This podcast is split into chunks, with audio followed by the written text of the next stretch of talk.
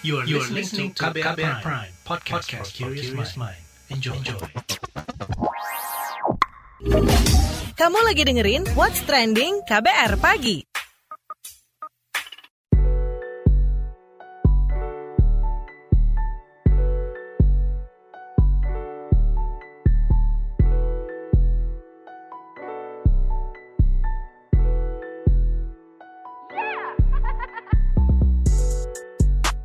KBR Pagi, siaran pagi radio paling update. Selamat pagi, ketemu lagi dengan saya Don Brady di What's Trending KBR Pagi pastinya di hari Rabu 15 September 2021.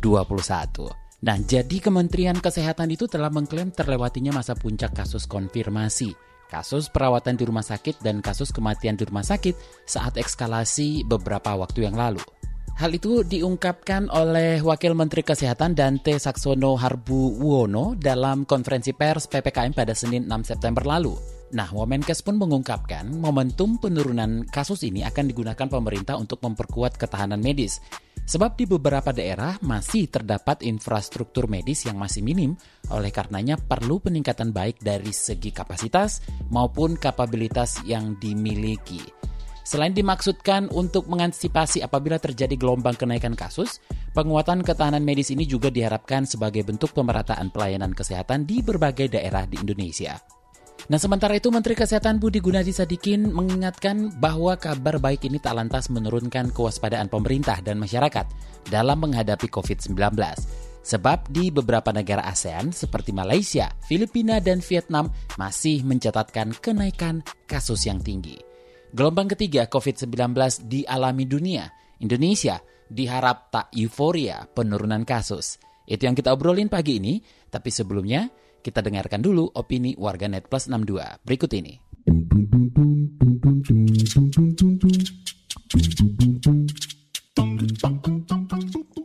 Komentar yang pertama datang dari akun @03 underscore nakula. PPKM diberlakukan agar kita lebih waspada dan detail terhadap varian Mu ini. Jangan sampai euforia membuat kita abai protokol kesehatan yang berisiko menaikkan angka kasus. Kita harus mengantisipasi agar Indonesia tidak mengalami COVID-19 gelombang 3 seperti negara lain. Ed underscore Antares 29 mengatakan, pandemi COVID belum berakhir.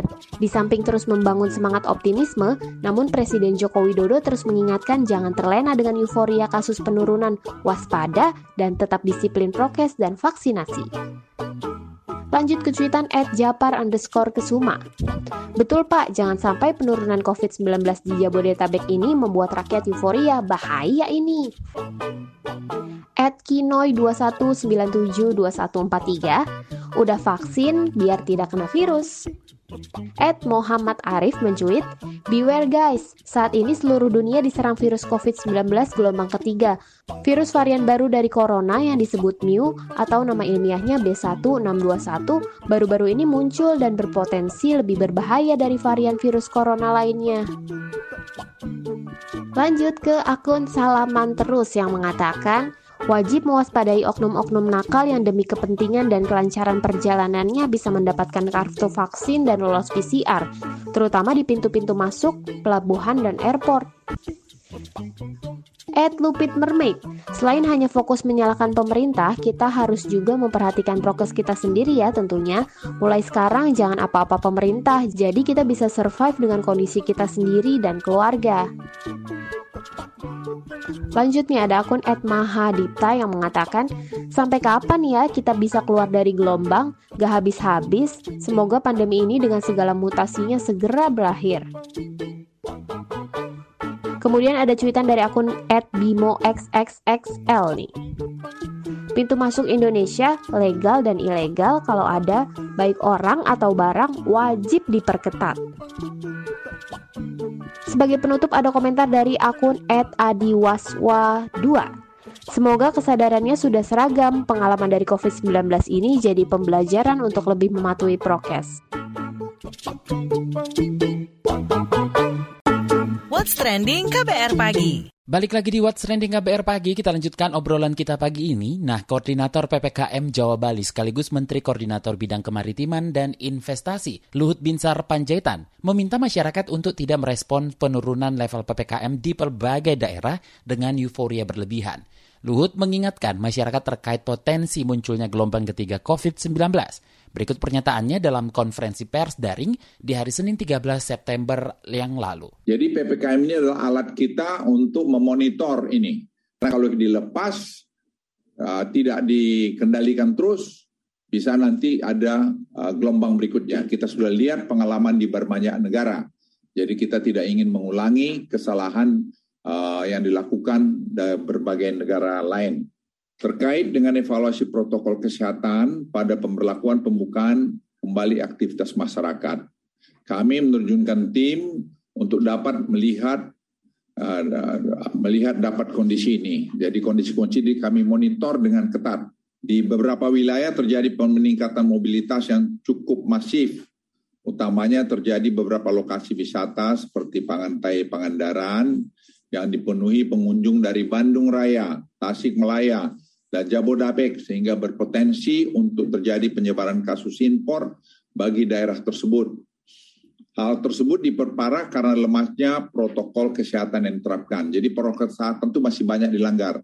Luhut menambahkan pengetatan pintu masuk kedatangan internasional akan dilakukan pemerintah untuk mengantisipasi masuknya varian baru virus corona dari luar negeri. Ia menyebut syarat pelaku perjalanan internasional akan diperketat dan hanya diperbolehkan masuk melalui Bandara Soekarno-Hatta Cengkareng dan Bandara Samratulangi Manado. Setali tiga uang, juru bicara Satgas Penanganan COVID-19 Wiku Adhisa Smito meminta masyarakat tak buru-buru euforia dengan tren penurunan kasus COVID-19 di Indonesia. Ia menjelaskan langkah untuk mempertahankan situasi demi terhindar dari gelombang ketiga yang saat ini sedang dialami dunia – Berikut kita simak bersama pernyataannya di hari Selasa 14 September kemarin. Tren perkembangan kasus COVID-19 dibandingkan dengan dunia dan beberapa negara. Seperti yang kita ketahui bersama, bahwa Indonesia baru saja melewati second wave atau puncak kedua pada bulan Juli lalu. Namun, jika dilihat pada perkembangan pada tingkat dunia, maka kasus dunia saat ini mengalami third wave atau puncak ketiga dan kurvanya terlihat sudah mulai melandai perlahan. Tiga puncak ini masing-masing terjadi pada bulan Januari 2021, puncak pertama, April 2021, puncak kedua, dan Agustus September 2021, puncak ketiga. Selanjutnya saya akan menyampaikan tren beberapa negara jika dibandingkan dengan tren dunia.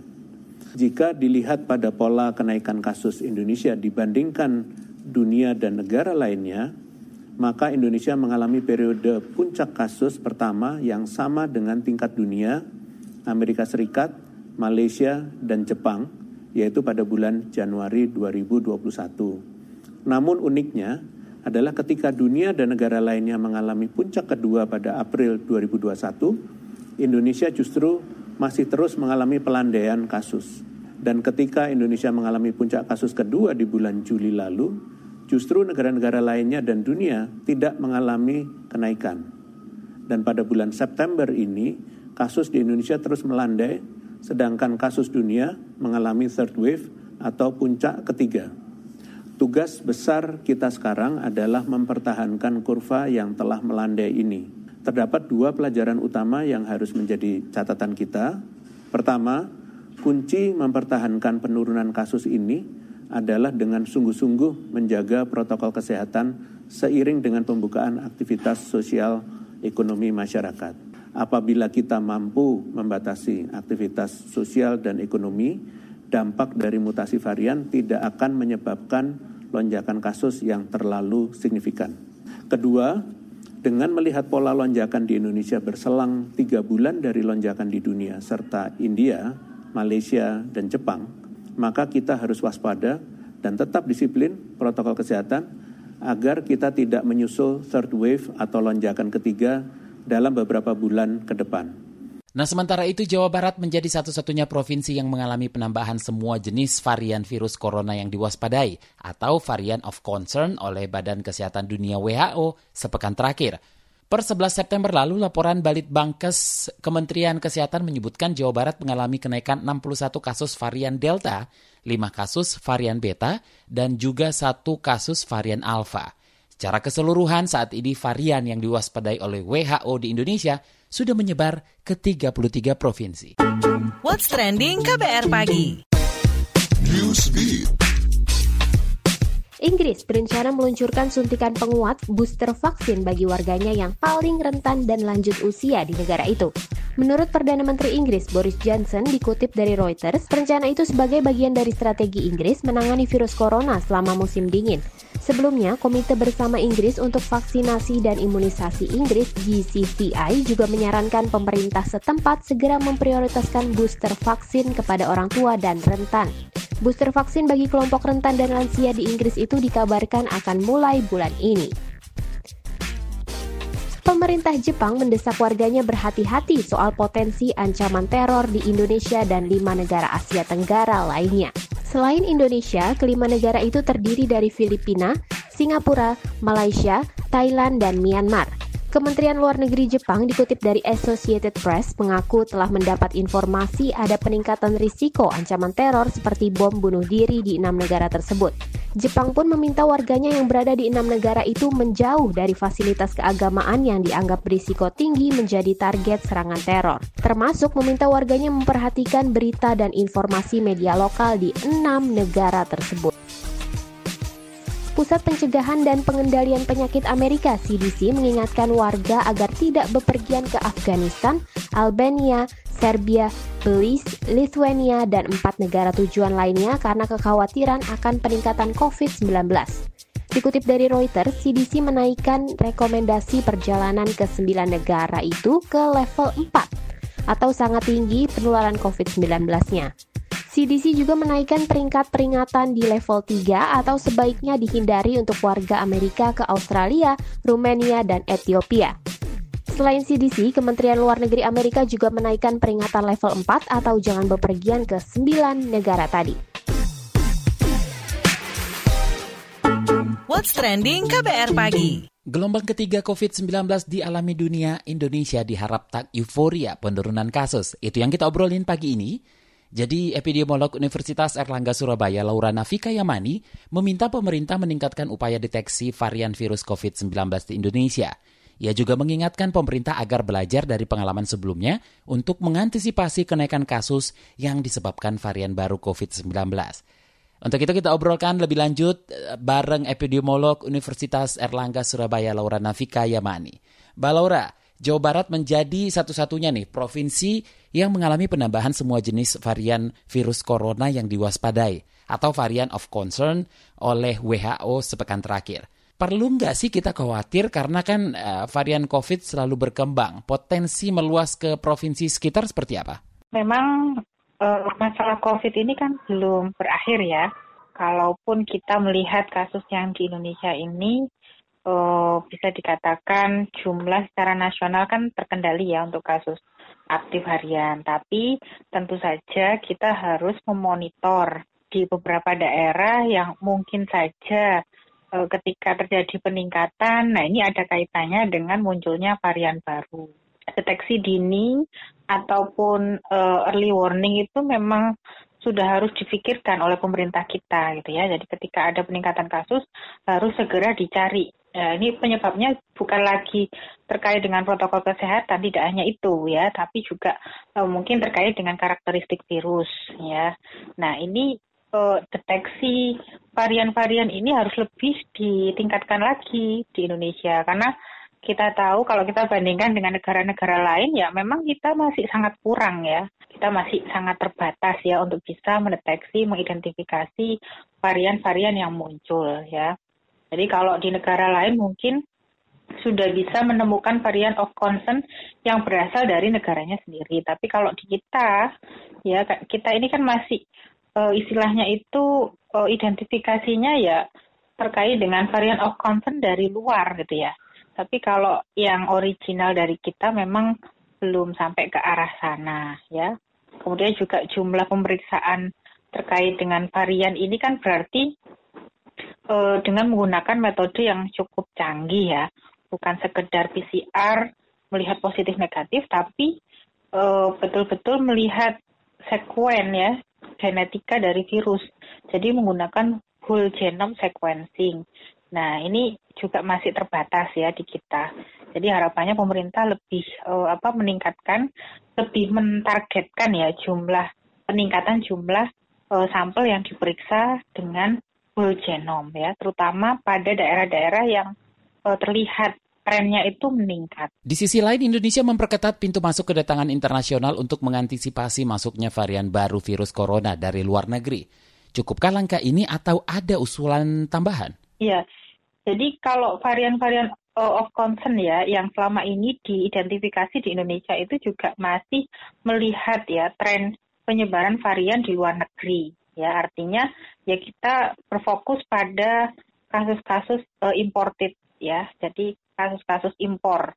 Jadi varian ini mungkin muncul karena dibawa dari negara lain ya. Seperti yang saya sampaikan tadi kalau original dari Indonesia kayaknya kita masih belum mampu ya. Tapi kalau uh, apa identifikasi dari informasi varian yang muncul di negara lain, nah ini kita lebih fokus ke arah sana. Nah, memang harus dilakukan itu oleh pemerintah ya, sehingga varian-varian yang uh, itu muncul di negara lain tidak sampai masuk ke Indonesia seperti itu. Nah, uh, apakah sudah cukup? Nah, kalau kita lihat ya regulasi terkait dengan karantina ya di apa bandara itu kan kalau tidak salah waktu itu uh, cukup pendek ya masa karantinanya, jadi hanya sekitar lima hari. Nah ini pemerintah juga harus mempertimbangkan ya memperpanjang uh, masa karantina orang-orang yang datang dari luar negeri ya. Jadi paling tidak ya minimal 10 hari ya sesuai dengan uh, apa isolasi mandiri yang dilakukan ya ketika uh, orang-orang terpapar dengan COVID ya. Karena orang yang dari luar ini kan ya kita anggap ya sebagai uh, orang yang beresiko membawa ya walaupun misalkan sudah membawa hasil negatif ya tapi kita tidak ada jaminan ya ketika interaksi dengan uh, orang lain misalkan di pesawat masih dalam masa inkubasi Nah, itu masih bisa muncul, ya masih bisa berpotensi muncul. Ya, ada interaksi. Uh, nah, itu masih bisa bisa menularkan ya seperti itu. Jadi uh, karantina ini menjadi kunci ya untuk memastikan bahwa orang yang datang dari luar negeri ini betul-betul aman, ya tidak uh, terinfeksi walaupun uh, dia membawa surat negatif ya PCR, kemudian ketika datang nyampe di tes PCR-nya negatif, tapi karantina ini tidak boleh dihilangkan ya. Jadi karantina ini menjadi suatu uh, apa keharusan ya uh, untuk orang-orang yang datang dari luar negeri. Nah, dari penambahan varian of concern dan varian baru, apakah ini bisa jadi pemicu gelombang tiga di Indonesia? Apakah perbaikan yang harus dilakukan berkaca dari penanganan gelombang sebelumnya? Jadi pemerintah kita itu harusnya sudah uh, belajar ya dari kondisi-kondisi sebelumnya gitu kan. Yang terakhir ya, jangan sampai ketika ada peningkatan kasus, nah ini uh, apa kebijakan pengetatan ya itu uh, seolah-olah terlambat ya untuk dilakukan. Jadi di awal itu kan hanya sekedar meningkatkan fasilitas kesehatan ya. Jadi kalau dirasa penting ya untuk uh, menurunkan mobilisasi dari masyarakat, ya itu harus dilakukan dengan segera gitu ya. Jadi ketika ada peningkatan kasus. Jadi kemudian juga ketika kita melihat ya fasilitas kesehatan yang sudah mendekati bor ya, jadi bor maksimum. Nah ini jangan dipaksakan ya untuk masyarakat tersebut melakukan aktivitas seperti biasa gitu ya. Jadi rem rem darurat itu harus dijalankan ya ketika ada pattern kenaikan kasus. Terima kasih epidemiolog Universitas Erlangga Surabaya, Laura Navika Yamani. What's trending KBR pagi? Commercial break. Commercial break.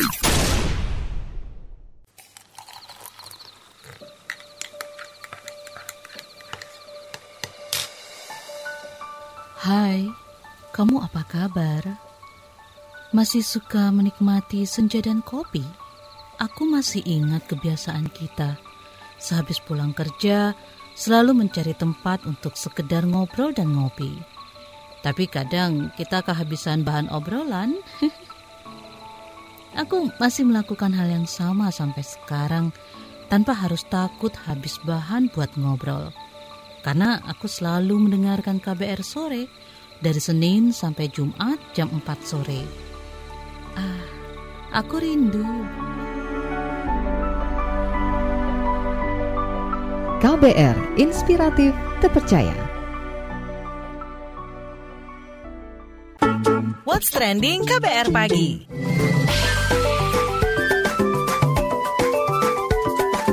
WhatsApp Indonesia. WhatsApp Indonesia dimulai dari Jakarta.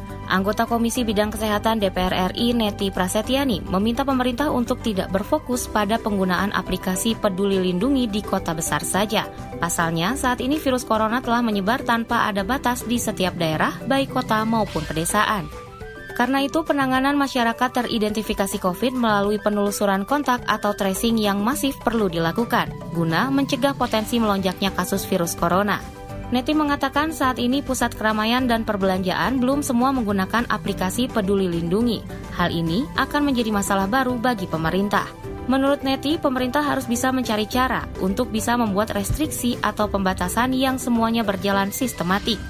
Hal itu dinilai dapat mendukung berjalannya proses tracing yang selama ini belum maksimal dilakukan di lapangan. Selanjutnya kita menuju Jawa Tengah. Pemerintah Provinsi Jawa Tengah menyebut capaian energi baru terbarukan atau EBT telah mencapai hampir 12 persen dari target 13 persen pada tahun 2020. Kepala Bidang Energi Baru Terbarukan ESDM Jawa Tengah, Eni Lestari mengungkapkan sumber EBT di Jawa Tengah berasal dari hidro atau air, panas bumi, energi surya, biogas, dan bahan bakar nabati. Menurut Eni, capaian baru EBT terbanyak pada tahun 2020 berasal dari biosolar. PLTA, biogas, dan PLTS. Saat ini, pihaknya tengah menggencarkan EBT biogas di daerah-daerah dengan memanfaatkan limbah ternak, lantaran mayoritas masyarakat di kabupaten adalah peternak dan petani. Salah satu contoh wilayah dengan biogas terbanyak adalah Kabupaten Semarang. Ia menambahkan, selain biogas, pihaknya juga terus mensosialisasikan PLTS seperti solar panel di sektor industri, perkantoran, dan rumah tangga. Masih dari Jawa Tengah, kita menuju Solo pemerintah berupaya mengembangkan teknologi digital bagi pendidikan pelajar SMK maupun SMA. Menteri Pendidikan Kebudayaan Riset dan Teknologi Nadiem Makarim mengatakan, sumber daya manusia di SMK maupun SMA menjadi prioritas dalam pengembangan pendidikan teknologi tersebut. Menurut Nadiem, teknologi digital menjadi tren di masa depan. Lebih lanjut, Nadi mengungkapkan dunia digital menjadi pusat pendidikan para pelajar saat ini. Terlebih, selama masa pandemi, adaptasi teknologi digital menjadi keharusan. Dalam kesempatan kunjungan kerja di Solo, Nadi mengunjungi sejumlah SMK yang mengembangkan teknologi digital dalam jurusan ataupun kurikulumnya seperti SMK Negeri 2 Solo. Demikian WhatsApp Indonesia hari ini. Demikian KBR pagi hari ini. Jika Anda tertinggal siaran ini, Anda kembali bisa menyimaknya di podcast What's Trending yang ada di Spotify, kbrprime.id, dan di aplikasi mendengarkan podcast lainnya. Don Brady undur diri, besok kita ketemu lagi. Stay safe, bye-bye. Terima kasih ya sudah dengerin What's Trending KBR Pagi. KBR Prime, cara asik mendengar berita. KBR Prime, podcast for curious mind.